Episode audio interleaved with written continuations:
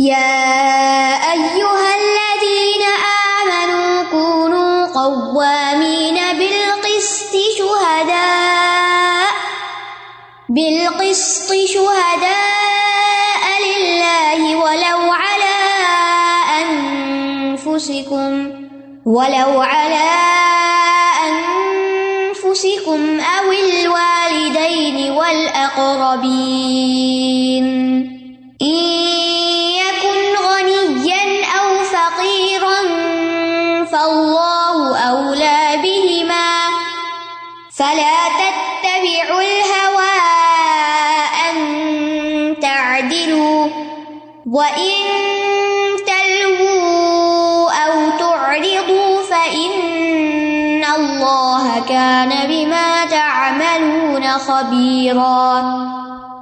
اے لوگ جو ایمان لائے ہو، انصاف پر قائم رہنے والے ہو جاؤ۔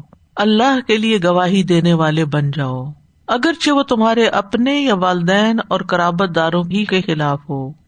اگر وہ غنی ہو یا محتاج، تو اللہ ان دونوں کا زیادہ خیر خواہ ہے۔ بس تم خواہشات کی پیروی نہ کرو کہ تم عدل نہ کر سکو۔ اور اگر تم زبان موڑو گے یا اعراض کرو گے، تو بے شک جو بھی عمل تم کرتے ہو، اللہ اس کی خوب خبر رکھنے والا ہے۔ پچھلی آیات کے ساتھ بھی اس کا تعلق ہے۔ جہاں ازواج کے درمیان عدل کرنے کی بات آئی، یتیموں کے ساتھ حسن سلوک کی بات آئی یستفتون نقف نسا اور مما یتلا علیہ کم فل کتاب یتام نسا اور انتقوم یتام بالقست یہ ساری باتیں ہم نے جو پڑھی تھی، پھر اس کے بعد ان کا ہمیں حل بھی بتایا گیا۔ زوج کا نشوز کیسے ہوتا ہے، اس کا علاج کیا ہے، اور پھر یہ کہ زوجین کے درمیان اختلافات پیدا ہو جائیں تو پھر ان کا حل بتایا گیا۔ صلاح بہتر ہے لیکن صلاح نہ ہو سکے تو تفرق الگ ہو جاؤ۔ تو یہاں پر پھر عدل کی بات کی گئی، انصاف کی بات کی گئی۔ لیکن یہ آیت صرف انہیں معاملات کے بارے میں نہیں ہے، جنرل بھی ہے۔ یا یہ الدین امن اے لوگ جو ایمان لائے ہو۔ اللہ سبحان تعالیٰ سب ایمان والوں سے خطاب کر رہے ہیں۔ اور کسی شخص کے لیے یہ بہت بڑا لقب ہے۔ کہ میں ایمان والا ہوں۔ اللہ سبحان تعالیٰ جب ہمیں پکارتے ہیں ایمان والو، تو ہمارے لیے ایک آنر کی بات بھی ہونی چاہیے۔ یعنی وہ لوگ جو اللہ کے رب ہونے پہ راضی ہو گئے، جو اسلام کے دین ہونے پہ راضی ہو گئے، محمد صلی اللہ علیہ وسلم کے رسول ہونے پہ راضی ہو گئے، وہ متوجہ ہوں۔ کیونکہ یا کہ کے حرف ندا کے ساتھ جو مخاطب کیا گیا، تو توجہ مبزول کرائی گئی کہ اب تم اس حکم کو غور سے سنو اور پھر اس پر عمل بھی کرو۔ تو اہل ایمان کے لیے بہت بڑے شرف کی بات ہے کہ اللہ سبحان تعالیٰ انہیں ایسے احکامات دیتا ہے جو ان کے فائدے میں ہے اور دوسری طرف، اس حکم پر عمل کرنا ایمان کا تقاضا ہے۔ کیا حکم ہے؟ کون قوامین بالقسط۔ ہو جاؤ، قائم رہنے والے انصاف پر۔ قوامین جو ہے، یہ قائمین سے مبالغہ کا سیگا ہے، فعال کے وزن پر۔ قوام۔ اور رجالو قوامون النساء۔ ٹھیک ہے؟ تو بہت زیادہ اس عمل کو کرنے والے یعنی مبالغے کے لیے ہے کہ بہت زیادہ قائم رہنے والے، ٹھیک ہے؟ جیسے جو شخص کبھی تحجد نہ چھوڑے، اس کو کہتے قوام، اور جو روزہ سنت کے مطابق رکھے سوام بہت روزے رکھنے والا۔ حضرت حفصہ کے بارے میں کہا گیا تھا نا کہ وہ قوامہ سواما ہے، بہت قیام کرتی ہیں، بہت روزے رکھتی ہیں۔ تو کون قوامین یعنی اس میں ایک طرح سے دوام بھی ہے۔ یہ نہیں کہ کبھی تو انصاف کر لیا اور کبھی نہ کیا۔ کون قوامین، تاکید ہے۔ لازم رہو اس بات پر۔ یعنی اس بات پر عمل کرنا لازم کر لو۔ کون سی بات؟ بالقست قسط عدل کے لیے۔ ایک ہوتا قسط اور ایک ہوتا قسط۔ قسط ظلم کو کہتے ہیں۔ سر جن میں آتا نا، ومن القاس کہ ہم میں سے کچھ ظالم بھی ہیں، ہاتھ سے بڑھنے والے بھی ہیں۔ تو صرف زبر اور زیر کے فرق سے مانا بالکل اپوزٹ ہو گیا۔ قرآن مجید میں مقصد بھی آتا ہے، ان اللہ یحب المقصتین، اللہ انصاف کرنے والوں کو پسند کرتا ہے۔ تو کون قوامین بالقسط یعنی اپنے ہر معاملے میں، ہر حال میں انصاف پر پوری طرح قائم رہنے والے بن جاؤ۔ یعنی عدل کا تاکیدی حکم ہے۔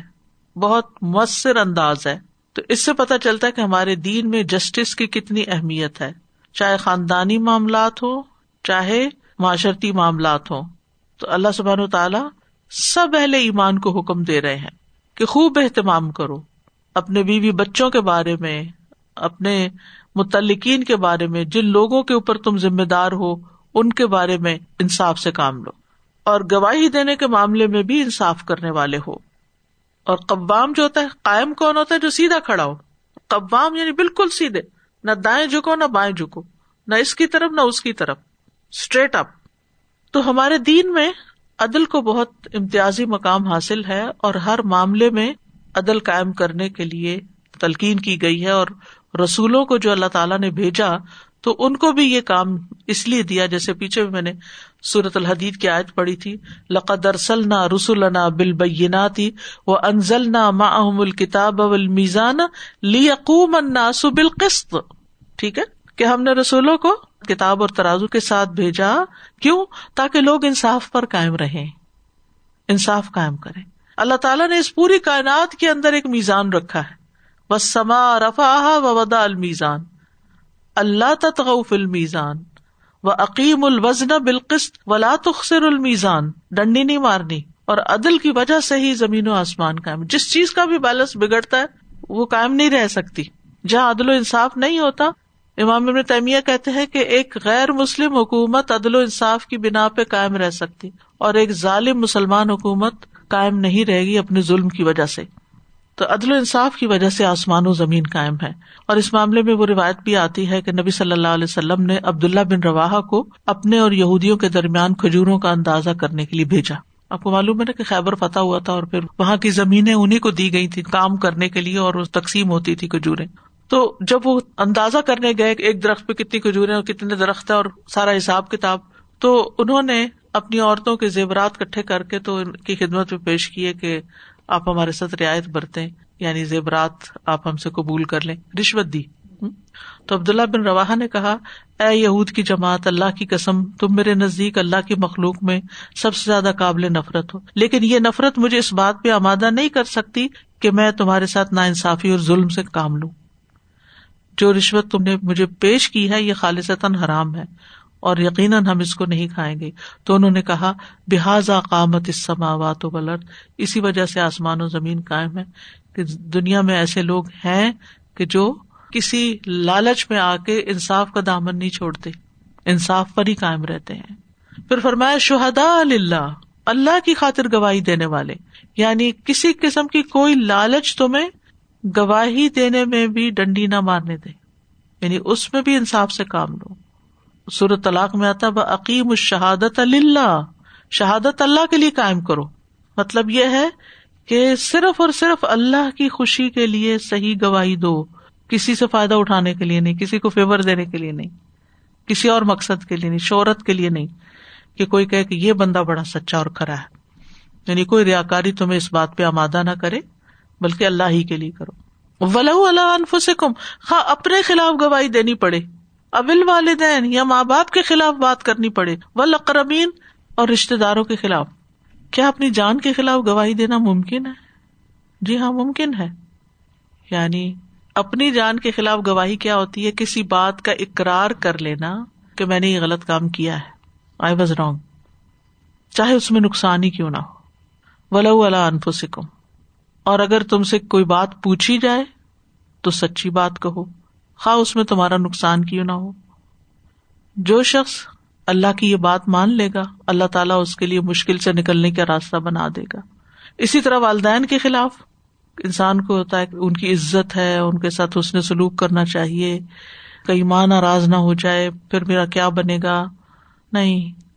اللہ کی رضا، والدین کی رضا سے اوپر ہونی چاہیے۔ رشتے داروں کے خلاف، جیسے ماں باپ کے علاوہ جو اولاد ہے، بہن بھائی ہے چچا مامو خالہ رشتے دار جتنے بھی ہیں، ان کے خلاف بھی اگر موقع ہے گواہی دینے کا، تو سچی بات کر کے ان کے بھی خلاف گواہی دو۔ اور اگر ان کے حق میں دینے کا تو چاہے کسی اور طرف سے پریشر ہی کیوں نہ ہو، ان کے حق میں دو۔ تو انصاف کے معاملے میں نفس، والدین اور رشتے داروں کا ذکر کیا گیا۔ کیونکہ یہ تین جو مقامات ہیں نا یہ انسان کی ویکنیس ہے۔ انسان اپنے ناک پہ بھی مکھی نہیں بیٹھنے دیتا۔ والدین کی عزت پہ حرف نہیں آنے دیتا۔ رشتے داروں کو بھی کسی نہ کسی طرح خوش رکھنا چاہتا ہے۔ تو اس لیے ان تینوں کا ذکر کر دیا گیا یہاں کہ حق کی گواہی دو، ظالم نہ بنو۔ خا دوسری طرف تمہاری دشمنی کیوں نہ ہو۔ حدیث میں عدل کرنے والوں کی فضیلت بھی آئی ہے۔ رسول اللہ صلی اللہ علیہ وسلم نے فرمایا، بے شک عدل و انصاف کرنے والے اللہ کے ہاں نور کے ممبروں پر ہوں گے، جو رحمان کے دائیں طرف ہوں گے۔ اور اس کے دونوں ہاتھ دانے ہیں۔ یہ وہ لوگ ہوں گے جو اپنے فیصلوں میں، اپنے گھر والوں اور اپنے ماتحتوں میں عدل کرتے ہیں۔ اولاد کے درمیان بھی عدل کرنا چاہیے۔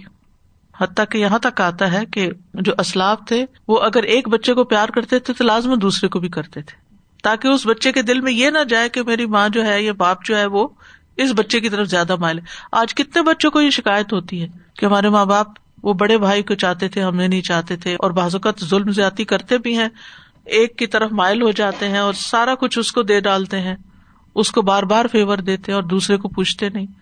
تو یہ ہر معاملے میں انصاف کرنے کی ضرورت ہے۔ یقن غنی یا نہ فقیر فلاح ہوا اولا بہما۔ اگر جس کے خلاف تم نے گواہی دینی ہے، جس کے حق میں، وہ غنی ہے یا فقیر ہے۔ اللہ ہی ان کا خیر خواہ ہے۔ اللہ زیادہ ان کی ٹیک کیئر کر لے گا۔ یعنی نہ تو کسی کی دولت کی وجہ سے اس سے رعایت کرو کہ میں آج اس کی مدد کروں گا، کل یہ اپنی دولت میں سے کچھ مجھے بھی دے دے گا۔ اور نہ کسی فقیر کے خلاف کہ یہ میرا کیا بگاڑے گا، یا فقیر کی ہمدردی نہ کرو کہ یہ تو بےچارا غریب ہے، تو اس لیے چلو اگر یہ زیادتی بھی کر رہا ہے تو اس کا ساتھ دو۔ نہیں۔ فلا تب الحوا انتا دلو خواہش کی پیروی نہ کرو، اپنے دل کی خواہش پہ نہ چلو کہ تم انصاف نہ کرو۔ یہاں اللہ اللہ معذوف ہے۔ یعنی خواہش نفس، خاندان برادری کے ساتھ اسبیت ان معاملات میں پڑھ کے عدل و انصاف نہ چھوڑو۔ اور اسی طرح کسی کی دشمنی بھی تمہیں عدل و انصاف سے نہ موڑے۔ ولا یجری من کم شنا قوم اللہ اللہ تا دلو اے دلو ہوا اقرب التقوا کیونکہ جو خواہشات نفس کی پیروی ہے نا، اسی کی وجہ سے انسان حق کو چھوڑتا ہے، حق سے ہٹ جاتا ہے۔ حضرت داؤد علیہ السلام کو اللہ تعالیٰ نے فرمایا تھا نا فہ کم بین انا سے بالحق ولا تب الحبا فیود اللہ کا ان اللہ سورت سعد میں آتا ہے۔ سو تو لوگوں کے درمیان حق کے ساتھ فیصلہ کر اور خواہش کی پیروی نہ کر، ورنہ وہ تجھے اللہ کی راہ سے بھٹکا دے گی۔ تو یہ خواہشات کی پیروی جو ہے، وہ انسان کو سیدھے رستے سے ہٹا دیتی ہے۔ شاہ بھی کہتے ہیں، اللہ جل نے فیصلہ کرنے والوں سے تین عہد لیے ہیں۔ ایک یہ کہ خواہشات کی پیروی نہ کرے، دوسرا یہ کہ لوگوں سے نہ ڈرے، صرف اللہ سے ڈرے۔ اور یہ تیسرا یہ کہ اس کی آیات کے بدلے تھوڑی قیمت نہ لے خواہش کیا ہوتی ہے؟ خواہش یا ڈیزائر کیا ہوتی؟ وہ چیز جو ہماری مرضی اور مزاج کے مطابق ہو، جو ہمارے دل کو بلی لگتی ہو۔ میرا یہ دل چاہتا ہے، میں تو دل پہ چلتی ہوں۔ میں تو وہ کرتی ہوں جو میرا دل چاہتا ہے۔ یہ خواہش کی پیروی کرنا۔ لیکن ہوا کا ایک مطلب ہوتا ہے اوپر سے نیچے گرنا۔ اور اس کو ہوان سے بھی تعبیر کیا گیا۔ ہوان ہوتے ذلت۔ بعض اوقات خواہشات کی پیروی انسان کو ذلیل کر دیتی ہے۔ اور بعض اوقات اس کا مرتبہ گرا دیتی ہے۔ خواہشات پیدا کیوں کی گئی ہیں انسان کے اندر تاکہ انسان دنیا میں زندہ رہ سکے۔ اگر خواہشات ختم ہو جائے نا، پھر زندہ رہنے کو بھی دل نہیں چاہتا، پھر وہ سوئسائڈل بھی ہو جاتا ہے۔ ہمارے ایک جاننے والے تھے تو بیمار تھے اپنی زندگی کے آخری دنوں میں۔ تو بیڈ پہ لیٹ لیٹ کے انسان تھک جاتا ہے۔ تو وہ اکثر آنکھیں بند رکھتے تھے۔ تو جو عادت کرنے کے لیے گئی انہوں نے کہا کہ آپ آنکھیں تو کھولیں۔ کہنے لگے، میں کس لیے کھولوں؟ کیا دیکھنا ہے مجھے؟ مجھے کچھ بھی نہیں دیکھنا۔ یعنی مجھے کسی کو دیکھنے کی بھی خواہش نہیں رہی۔ دنیا کی کسی چیز کی خواہش نہیں رہی۔ تو آنکھیں بند کرنا اور ہر وقت سونا جو ہے تو موت کی علامت ہے۔ یعنی اب مرنا ہی چاہتا ہوں۔ دنیا میں رہنا ہی نہیں چاہتا۔ تو انسانی بقا کے لیے اللہ نے خواہشات رکھی ہے تاکہ انسان کا دل لگا رہے نا۔ اگر کھانے کی خواہش نہ ہو تو ہم کچھ پکائیں گے، کچھ کھائیں گے کھائیں گے ہی نہیں۔ شادی کی خواہش نہ ہو تو گھر کیسے بنائیں گے؟ تو خواہش بذات خود نہ تو قابل مذمت ہے اور نہ قابل تعریف ہے۔ ٹھیک ہے نا؟ حالات اور مواقع کے لحاظ سے اور نیت کے مطابق کبھی وہ بہتر ہوتے ہیں، کبھی وہ بدتر ہوتے ہیں۔ اگر خواہش کی اتباع شریعت کی اتباع کے مطابق ہے، موافق ہے، تو بہت اچھا۔ اور اگر اس کے مقابل ہے، تو پھر نہیں۔ اللہ تعالیٰ فرماتے فعلم یا سجیب اللہ کا فعلم انما یا طبی احبا پھر اگر آپ کی بات نہیں مانتے یہ، تو آپ جان لے کے صرف اپنی خواہش کی پیروی کر رہے ہیں۔ اچھا حیوانات میں سب سے زیادہ خواہشات ہی ہوتی ہیں۔ اس لیے وہ ہر وقت صرف کھانے، پینے اور ان چیزوں کی طرف لگے رہتے ہیں۔ مثلاً اگر آپ نے بلی رکھی ہوئی ہے پیٹ، تو آپ دیکھیں گے کیا، یا وہ کھیل رہی ہوگی، یا وہ کھا رہی ہوگی، یا وہ سو رہی ہوگی۔ اور تو اس کو کوئی کام نہیں۔ یہ ساری خواہشات کی پیروی ہے نا۔ تو خواہش کی پیروی کرنے والا جو ہے، وہ کبھی کو بڑا کام نہیں کر سکتا۔ اور ایسا شخص جو خواہشات کی پیروی کرا، اس کی زندگی میں کوئی ڈسپلن نہیں ہوتا۔ وہ فوکسڈ نہیں رہ سکتا۔ وہ کوئی بڑا کام نہیں کر سکتا۔ اور زیادہ خواہش کی پیروی کرنا، صرف خواہشات پہ چلنا، خواہشات کو الہ بنانا۔ افر تمن اتخذ الہ ہوا امام حسن کہتے ہیں اس سے مراد منافق ہے کہ جس چیز کی بھی خواہش کرتا کر بیٹھتا ہے۔ بس یہ نہیں دیکھتا حلال ہے، حرام ہے۔ بس دل آ گیا، اب کرنا ہی کرنا ہے۔ وہ کہتے ہیں کہ منافق اپنی خواہشات کا غلام ہوتا ہے۔ اس کا نفس جس بات کی خواہش کرتا وہ کرتا جاتا ہے۔ پھر اسی طرح خواہشات کی پیروی جو ہوتی ہے، گمراہی کا باعث بنتی ہے۔ سورت القصص میں آتا ہے، ومن عدل ممن اتبا ہوا بغیر ہدم من اللہ اس سے زیادہ گمراہ کون ہو سکتا ہے جو اللہ کی ہدایت کو چھوڑ کر محض اپنی خواہش کے پیچھے لگا ہوا ہو؟ خواہشات جو ہیں وہ شیطان کا چور دروازہ ہے۔ یعنی انسان اگر خواہشات کی پیروی کرتا ہے تو شیطان بہت جلدی اس کے اندر آتا ہے۔ انسان کو غافل بھی کرتی ہیں خواہشات۔ انسان کی بصیرت کو اندھا کر دیتی حق کو حق نہیں دیکھ سکتا۔ خواہشات کی پیروی کرنے والوں کی عقل بگڑ جاتی ہے۔ معاویہ رضی اللہ عنہ کہتے ہیں، خواہشات کو چھوڑ دینا اور ہوائے نفس کی بات نہ ماننا یہی مربت ہے۔ خواہشات کے پیچھے چلنا مربت کو بیمار کر دیتا ہے۔ یعنی مربت سے مراد یہ کہ انسان پھر یہ نہیں دیکھتا کہ کوئی میرے ماں باپ ہیں یا بہن بھائی ہیں۔ اس کے اندر کوئی انسانیت نہیں رہتی، صرف اس کو اپنی مرضی کرنی ہے۔ وہ کسی کی بھی عزت کی پرواہ نہیں کرتا۔ خواہشات کی پیروی انسان کو انجام سے بھی بے فکر کر دیتی ہے۔ تو ایسے انسان کے لیے محرومیوں کے دروازے کھل جاتے ہیں۔ اس کے لیے عزائم پست ہو جاتے ہیں۔ بہت سی بیماریوں کی جڑ ہے۔ کیونکہ انسان کھانے میں بھی خواہش کی پیروی کرتا ہے، وہ نہیں سوچتا یہ چیز میرے لیے ہلاکت خیز ہے۔ پھر عداوتوں کی بنیاد ہے۔ میرا دل چاہتا میں یہ چیز حاصل کر لوں، چاہے کسی بھی قیمت پر۔ ہو سکتا وہ کسی اور کا حق ہو، حصہ ہو، کوئی اور اس کا زیادہ حقدار ہو۔ تو پھر ایک شخص ظلم زیادتی کے ساتھ اس کو لے گا تو دشمنی پالے گا۔ تو خواہش پرستی جس چیز کے ساتھ بھی ملتی ہے، اس کو بگاڑ کے رکھ دیتی ہے۔ علم میں خواہش مل جائے تو گمراہی کی طرف لے جاتی ہے۔ زہد میں ریا کاری کی طرف لے جاتی ہے۔ فیصلہ کرنے میں ملاوٹ ہو تو حق تلفی پہ اکساتی ہے۔ تقسیم میں ملاوٹ ہو جائے تو ظلم بھی لے جاتی ہے۔ ظالم بنا دیتی ہے۔ اگر عبادت میں خواہش کی ملاوٹ ہو جائے تو اطاط اور تقرب کا ذریعہ باقی نہیں رہتا۔ یعنی جس چیز میں خواہش شامل ہو جاتی ہے نا، تو پھر وہ اس کو بگاڑ کے رکھ دیتی ہے۔ تو خواہش کو کنٹرول کرنا صبر سے آتا ہے۔ ورنہ خواہشات کی پیروی کرنے والوں کے لیے جہنم کی سزا بھی بتائی گئی۔ ادا اسلا تب تب شہبات وصوف نغیا اور جہنم جو ہے وہ خواہشات سے گھیر دی گئی ہے۔ حجبت نارو بشہوات وہ حجبت الجنت بال مکارے آگ خواہشات سے ڈھانپ دی گئی اور جنت ناپسندیدہ چیزوں سے ڈھانپ دی گئی۔ جو خواہش سے بچتا ہے، وہ ایک طرح سے اپنے ساتھ جہاد کرتا ہے، جہاد النفس۔ اور سب سے زیادہ طاقتور انسان بھی وہی ہے جو اپنے خواہش پہ کنٹرول کر لیتا ہے، جیسے غصہ ہے، اس پہ کنٹرول کر لیتا ہے۔ اور جو خواہش نفس سے بچتا ہے یعنی بری خواہشات سے، اس کے لیے جنت کی بشارت ہے۔ وہ اما من خاف مقام ربی و نہن نفسا انل ہوا و ان الجنت ہی الما سورت نازیات میں آتا ہے۔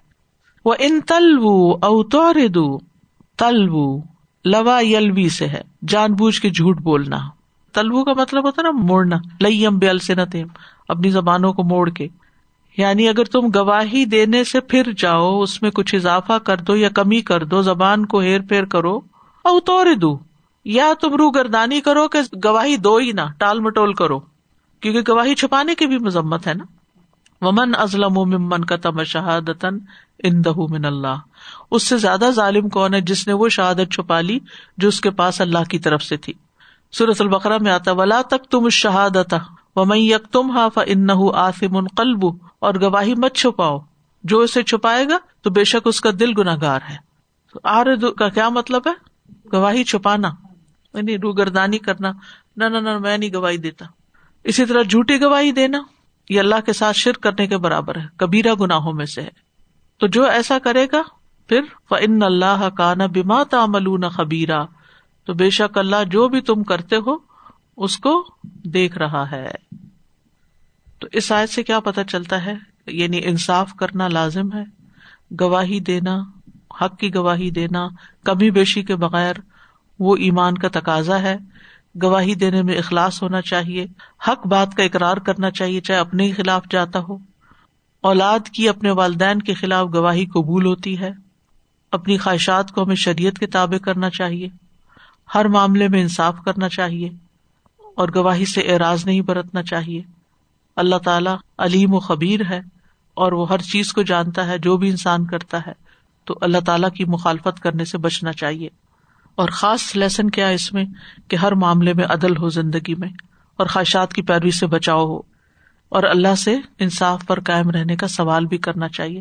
ولن تستی ونتا دلو بین نسائے ولو ہرستم بڑا ہی مشکل کام ہے کیونکہ خواہشات آڑے آ جاتی ہیں اور انسان عدل سے پھر جاتا ہے۔ کوشش کے باوجود بھی بعض اوقات کر نہیں پاتا تو اس کے لیے اللہ سے مدد مانگنی چاہیے۔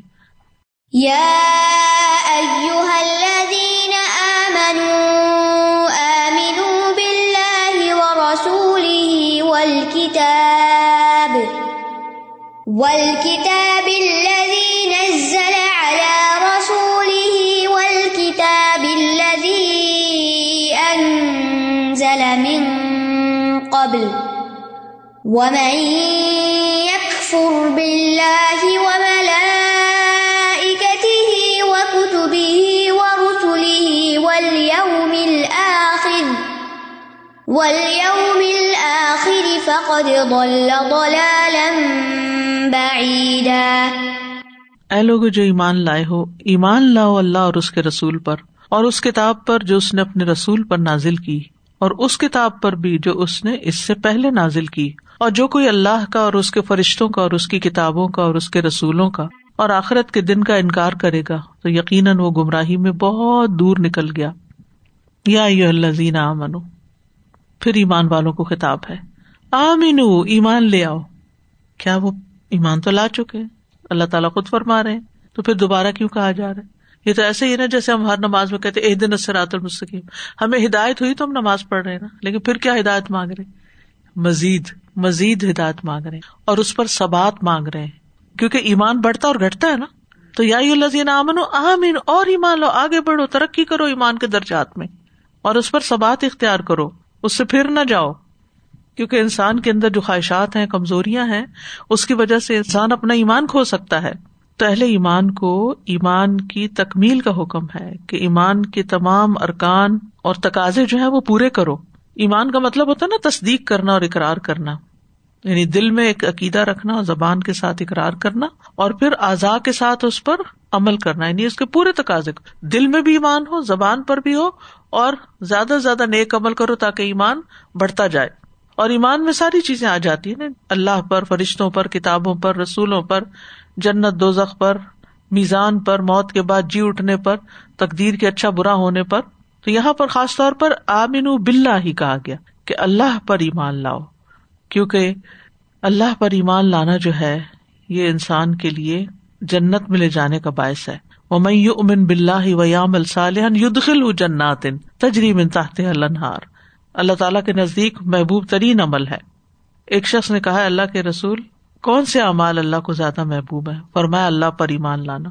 پوچھا، کون سا ناپسندیدہ کا اللہ کے ساتھ شرک کرنا۔ پھر وہ رسول ہی، اور اس کے رسول پر بھی ایمان لاؤ۔ اور رسول سے مراد یہاں کون سے رسول ہے محمد صلی اللہ علیہ وسلم۔ یعنی اس بات پر ایمان کے وہ سچے رسول ہیں۔ حق لے کر آئے ہیں۔ اللہ کی طرف سے مبوس ہوئے ہیں۔ جو خبریں انہوں نے ہمیں دی وہ بالکل سچی ہیں۔ اور یہ بہت اعلیٰ درجے کی نیکی ہے۔ ایک اور موقع پر آیا کسی نے آپ سے پوچھا کہ کون سا عمل سب سے افضل ہے؟ آپ نے فرمایا، اللہ اور اس کے رسول پر ایمان لانا۔ تو اللہ اور اس کے رسولوں کی جو تصدیق ہے، اس کی وجہ سے انسان کو اعلیٰ ترین درجات ملتے ہیں۔ نبی صلی اللہ علیہ وسلم نے فرمایا، اہل جنت بالائی منزل والوں کو اپنے اوپر سے اس طرح دیکھیں گے جس طرح لوگ آسمان کے مشرق یا مغربی کنارے پر چمکتا گہرا ستارہ دیکھتے ہیں۔ اوپر۔ کہ اہل جنت کے مراتب میں فرق ہوگا، درجوں میں فرق ہوگا۔ لوگوں نے کیا، اللہ کے رسول، یہ تو امبیا کے مقام ہے ان کے مراتب پر اور کوئی نہیں پہنچ سکتا، اتنا اونچا کون جائے گا؟ آپ نے فرمایا، کیوں نہیں؟ اس ذات کی قسم جس کے ہاتھ میں میری جان ہے۔ جو لوگ اللہ پر ایمان لائے اور رسولوں کی تصدیق کی، ان کے لیے یہ اونچے درجے ہیں۔ پھر اور کیا؟ ول کتاب اللہ نزل اللہ رسول ہی اور اس کتاب پر ایمان لاؤ جو اس نے اپنے رسول پر نازل کی۔ اس کو نزلہ کو نزلہ بھی پڑھا گیا ہے۔ پر ہم تو حفظ کی رات میں نزلہ ہی پڑھتے ہیں، لیکن دوسری کی رات میں۔ جو اس نے اپنے رسول پر نازل کی یعنی محمد صلی اللہ علیہ وسلم پر جو قرآن نازل کیا، اس پر ایمان لاؤ۔ یعنی اللہ کی کتاب پر ایمان لانے کا مطلب کیا ہے؟ کہ یہ کتاب اللہ کی طرف سے ہے، یہ کتاب بر حق ہے۔ اس میں جو خبریں بیان کی گئی ہیں، وہ بالکل سچی ہیں۔ جو احکامات بیان کیے گئے ہیں، وہ عدل پر مبنی ہے اور یہ کتاب دوسری ساری کتابوں پر فیصلہ کن حیثیت رکھتی۔ یعنی یہ ایک میزان ہے کرائٹیرئن ہے۔ کتاب انزل من قبل، اور وہ کتاب جو اس سے پہلے اتاری گئی۔ الکتاب یہاں اسم جنس ہے یعنی ساری کتابیں مراد ہے ساری پچھلی کتابوں پر ایمان لانا ضروری ہے۔ تورا زبور، انجیل، صحف۔ و مئی اکفر بلّہ و ملائکتی و کتبی و رسولی و یوم الآخر فقط دل دلالم تو جو کوئی انکار کرے اللہ کا اور اس کے فرشتوں کا اور اس کی کتابوں کا اور اس کے رسولوں کا اور آخرت کے دن کا، تو وہ تو بہت دور گمراہی میں بھٹک گیا۔ تو یہاں پر پیچھے اللہ، کتب اور رسول کی بات آئی، یہاں ملائکا اور یوم آخرت کی بات بھی آ گئی۔ تو ملائکا جو ہے ان کا انکار جو ہے، وہ بھی انسان کو کفر پر لے جاتا ہے۔ اور آخر دن سے مراد قیامت کا دن ہے۔ دنیا کے تین مرحلے۔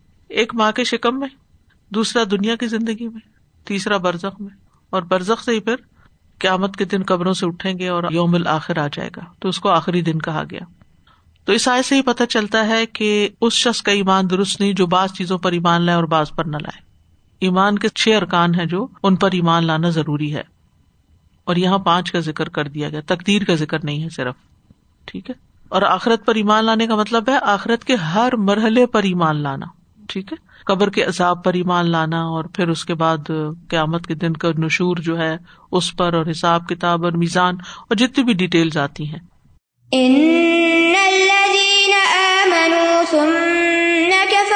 ثم آمنوا،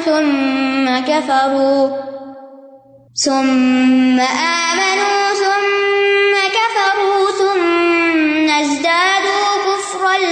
يكن الله ليغفر لهم.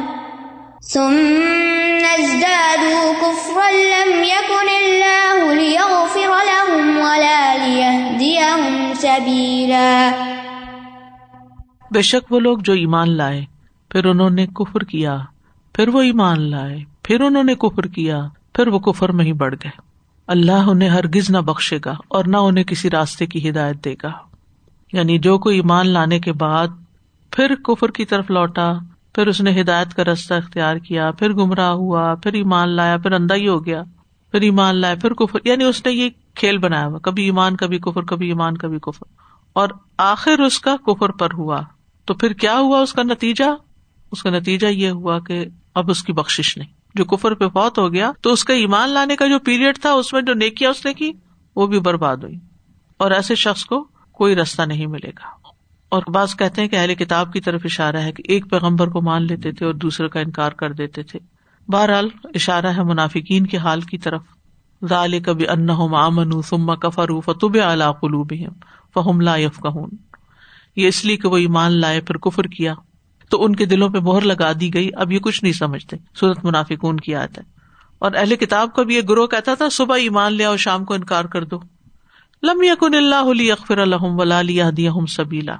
ایسے لوگوں کو اللہ تعالیٰ نہ معاف کرے گا، نہ ہدایت دے گا۔ یہ بخش اور ہدایت سے محروم ہے۔ یعنی ایسی چیزوں سے محروم کر دیا جائے گا جو بخش اور ہدایت کا تقاضا کرتی ہے یہ بار بار مرتد ہونے والے کی سزا ہے۔ اللہ۔ یعنی ایک تو مرتد ہونا اور دوسرا کفر میں پھر زیادہ ہوتے چلے جانا۔ تو اس سے ہی پتہ چلتا ہے کہ دین پر استقامت اور ثابت قدمی بہت زیادہ ضروری ہے۔ اور ان کاموں کو چھوڑ دینا چاہیے۔ کہ جن میں خیر نہیں۔ اور اس میں ایک اشارہ ملتا ہے، ہمیں ایک زندگی گزارنے کا ایک اصول۔ یعنی انسان اپنے آپ کو کسی کام پر فوکس کرتا ہے، پھر ڈپ آ جاتا ہے۔ تو سوچے کہ کیوں آیا ہے؟ اس رستے کو چھوڑ دے، ان چیزوں کو چھوڑ دے کہ جس کی وجہ سے وہ بار بار گر رہا ہے۔ کل آمن تو بلّہ ہی تم مستقم کہ میں اللہ پہ ایمان ہے پھر اس پہ جم جاؤ، پکے ہو جاؤ، سب اختیار کرو۔ اور اس کے لیے دعا بھی کرنی چاہیے نا۔ یا مقلب القلوب سب بت قلبی اللہ دین نماز کی کسی رکعت میں نا یہ باندھ لے اپنے لیے۔ جیسے میں نے زور کی سنتوں کی پہلی رکعت میں نا سجدے میں اس کے لیے باندھا ہوا ہے۔ یہ ہر ایک اپنا میرے اوپر مت جائیے گا کیونکہ میں کوئی نیا دین نہیں ایجاد کر رہی ہوں صرف ایک ٹپ دے رہی ہوں۔ نبی صلی اللہ علیہ وسلم کتنی کثرت سے یہ دعا مانگتے تھے۔ تو ہم کہاں ہیں؟ ہمارے لیے بھی بہت ضروری ہے کہ ہم ثابت قدمی اختیار کریں۔ لیکن اللہ کی توفیق کے بغیر نہیں ہو سکتی۔ چھوٹی چھوٹی چیزیں تو انسان کا دل پھیر دیتی ہیں۔ کبھی جسمانی کمزوری، کبھی لوگوں کی باتیں، کبھی اور پریشانیاں۔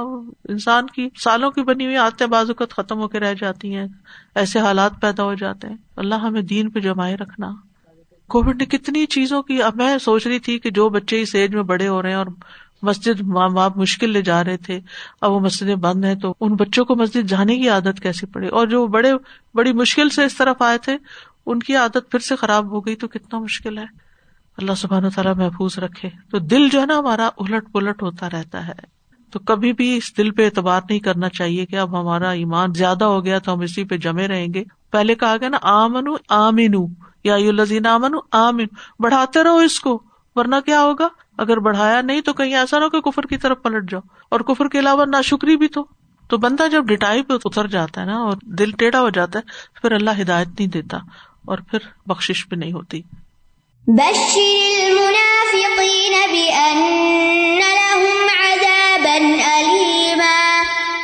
منافقوں کو خوشخبری دے دیجیے کہ ان کے لیے دردناک عذاب ہے۔ اللہ۔ یہ پچھلی آیت بھی منافقین ہی سے متعلق تھی، تو یہاں پر اس کا انجام بتا دیا گیا ہے۔ بشارت کا لفظ جو نا، خیر اور شر دونوں کے لیے استعمال ہوتا ہے۔ یہ بشر سے، بشر کہتے اسکن کو۔ یعنی جس خبر سے انسان کا رنگ بدل جائے۔ خوشی کی خبر ہوتی ہے تو ہمارا چہرہ کھل اٹھتا ہے، اور غم کی خبر ہوتی ہے یا تکلیف کی ہوتی ہے تو اس سے ہمارا رنگ فک ہو جاتا ہے۔ تو بشر المنافقین یعنی یہ جو کفر اور اسلام کے بیچ میں کھیل رہے ہیں نا، ان کو پھر بشارت دے دیجیے نبی صلی اللہ علیہ وسلم کو خطاب ہے۔ آپ خوشخبری دے دیجیے کہ ان کے لیے عذاب و نلیم ہے، دردناک عذاب ہے۔ کیونکہ آپ مبشر بھی تھے اور نذیر بھی تھے۔ اور یہاں ایک طرح سے ان کا مذاق اڑایا گیا ہے۔ کہ یہ ان کے لیے کوئی اچھی خبر نہیں it's not a good news لیکن یہ ہے کہ ان کے رویوں کی وجہ سے ان کو اس طرح کا خطاب دیا گیا ہے۔ تو بشر المنافقین، اور منافقین کا واحد منافق ہوتا ہے۔ یہ وہ لوگ ہوتے ہیں جنہوں نے ظاہر میں اسلام کا اظہار کیا ہوتا ہے اور دل میں کفر چھپایا ہوتا ہے۔ مکہ میں منافقت نہیں تھی، مدینہ میں آ کے جنگ بدر کے بعد، کامیابی کے بعد منافق جو ہے وہ جنم لیے۔ یعنی ابتدائی دور میں نفاق نہیں تھا کیونکہ وہ تو مشکل حالات سے گزر رہے تھے، لیکن جب مسلمان طاقتور ہو گئے اور ان کو دنیاوی فائدے حاصل ہونے لگ گئے، تو پھر لوگ یعنی کہ اسلام کے پردے میں اپنا کفر چھپانے لگ گئے۔ لیکن نبی صلی اللہ علیہ وسلم نے براہ راست ان کے اوپر کبھی کوئی ایکشن نہیں لیا، کیونکہ یہ زبان سے اسلام کا اظہار کرتے تھے۔ اور کس چیز کی یہاں بشارت دی گئی؟ بے ان لحم عذاب نلیما کہ ان کے لیے دردناک عذاب ہے۔ اور دردناک عذاب کیا ہے؟ ان نل منافقین درکل اسفل من النار۔ کہ منافق آگ کے سب سے نچلے گڑے میں ہوں گے، جہاں سے کبھی نکل ہی نہیں سکیں گے۔ استغفر اللہ۔ اعوذ باللہ۔ اس آیت سے پتہ چلتا ہے کہ منافقت جو ہے وہ دردناک عذاب کا مستحق بناتی ہے انسان کو۔ اور علم جو ہے درد اور تکلیف کے لیے ہوتا ہے نا کہ ایسا عذاب ہوگا جس میں درد ہوگی، تکلیف ہوگی۔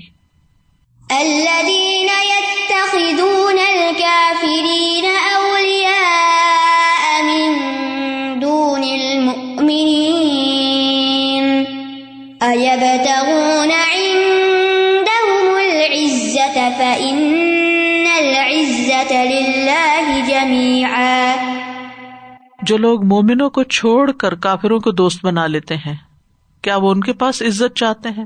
تو بے شک عزت ساری کی ساری اللہ ہی کے لیے یہ اللہ دینا انہیں منافقین کے بارے میں ہے کہ ان کی مسلمانوں سے ہمدردیاں کم ہے اور کفار سے زیادہ ہے کیونکہ یہ ان کے یہاں اپنا مقام تلاش کرتے ہیں، ان کے پاس عزت ڈھونڈتے ہیں۔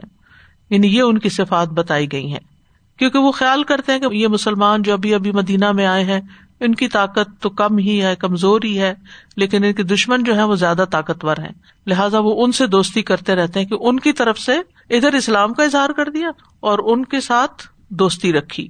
و ادا لق الدین امن کالو آمنا و اضا خلو الا شیاتی کالو انا محکم اور ویسے بھی دنیاوی فائدوں کے لیے ایب تہ نہ ہوں یعنی منافقین جو ہے وہ کفار سے عزت طلب کر رہے ہیں۔ یعنی جس بدگمانی کا وہ شکار تھے کہ مسلمان کمزور ہیں تو یہاں سے کیا ہمیں ملے گا؟ وہاں جاتے ہیں جہاں سے ہمیں کچھ حاصل ہو، تو انہیں بتا دیا گا فن العزت اللہ جمیا کہ عزت تو ساری کی ساری اللہ ہی کے لیے ہے۔ جیسے ضرورت منافقون میں بھی آتا ہے ولی اللہ عزت ولی رسول ہی ولی المنین تو علماء کہتے ہیں، عزت تین طرح کی ہوتی ہے۔ ایک عزت ہے مقام کی عزت، دوسری ہے غلبے کی عزت، تیسری ہے محفوظ ہونے کی عزت۔ تو یہ تینوں اللہ ہی کے لیے ہیں۔ تو اس آئے سے ہی پتہ چلتا ہے کہ غیر اللہ سے عزت مانگنے میں انسان کی ذلت ہے۔ انسان کسی سے عزت مانگ نہیں سکتا، مانگنے سے نہیں ملتی۔ اور اگر کوشش کرے بھی کہ کسی کی نظروں میں بہت اچھا بن جاؤ تو اللہ ہی ہے جو عزت دیتا ہے تو ملتی ہے، ورنہ انسان کچھ حاصل نہیں کر سکتا۔ تو عزت اللہ ہی سے طلب کرنی چاہیے۔ اللہ ہی عزت کا مالک ہے اور ساری ساری عزت اسی کے پاس ہے۔ اور اللہ تعالیٰ اور اس کے رسول اور ایمان والوں کے لیے عزت کا وعدہ کیا گیا ہے۔ اور ویسے بھی قرآن میں آتا ہے، تو عزو منتشا و تو ذلو منتشا تو جس کو چاہتا ہے عزت دیتا ہے جس کو چاہتا ہے ذلت دیتا ہے۔ تو عزت پانے والے کام کیا ہے اللہ اور اس کے رسول کی اطاعت کی جائے۔ ایمان سچا اور پکا ہو، کیونکہ ایمان اور اسلام کی وجہ سے انسان کو اللہ کے یہاں عزت ملتی ہے۔ قرآن کے ذریعے عزت ملتی ہے۔ جب حضرت عمر نے پوچھا تھا نافع بن عبد الحارث سے کہ مکہ میں اپنے پیچھے کس کو عامل بنایا، تو انہوں نے ابن افزا کا کہا کہ وہ کون ہے؟ کہا، غلام ہے۔ پھر کسی اور کا پوچھا، تو پتا چلا کہ اس لیے بنایا کہ وہ قرآن کا کاری ہے اور فرائض کا عالم ہے۔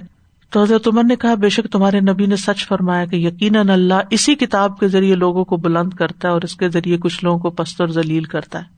اسی طرح معاف کرنے والا عزت پاتا ہے افو درگزر کرنے والا توازو اختیار کرنے والا، لوگوں سے بے نیاز ہونے میں عزت ہے، ظلم پر اللہ کی خاطر خاموشی اختیار کرنے میں عزت ہے۔ تو اللہ سبحان و تعالیٰ ہم سب کو دنیا اور آخرت کی رسوائی سے بچائے، ذلت سے بچائے۔ وہ آخر داوانا الحمد اللہ رب العالمین۔ سبحان اللہ و بحمد کا اشد اللہ اللہ اللہ انت استخر کا و اطوب السلام علیکم و رحمۃ اللہ وبرکاتہ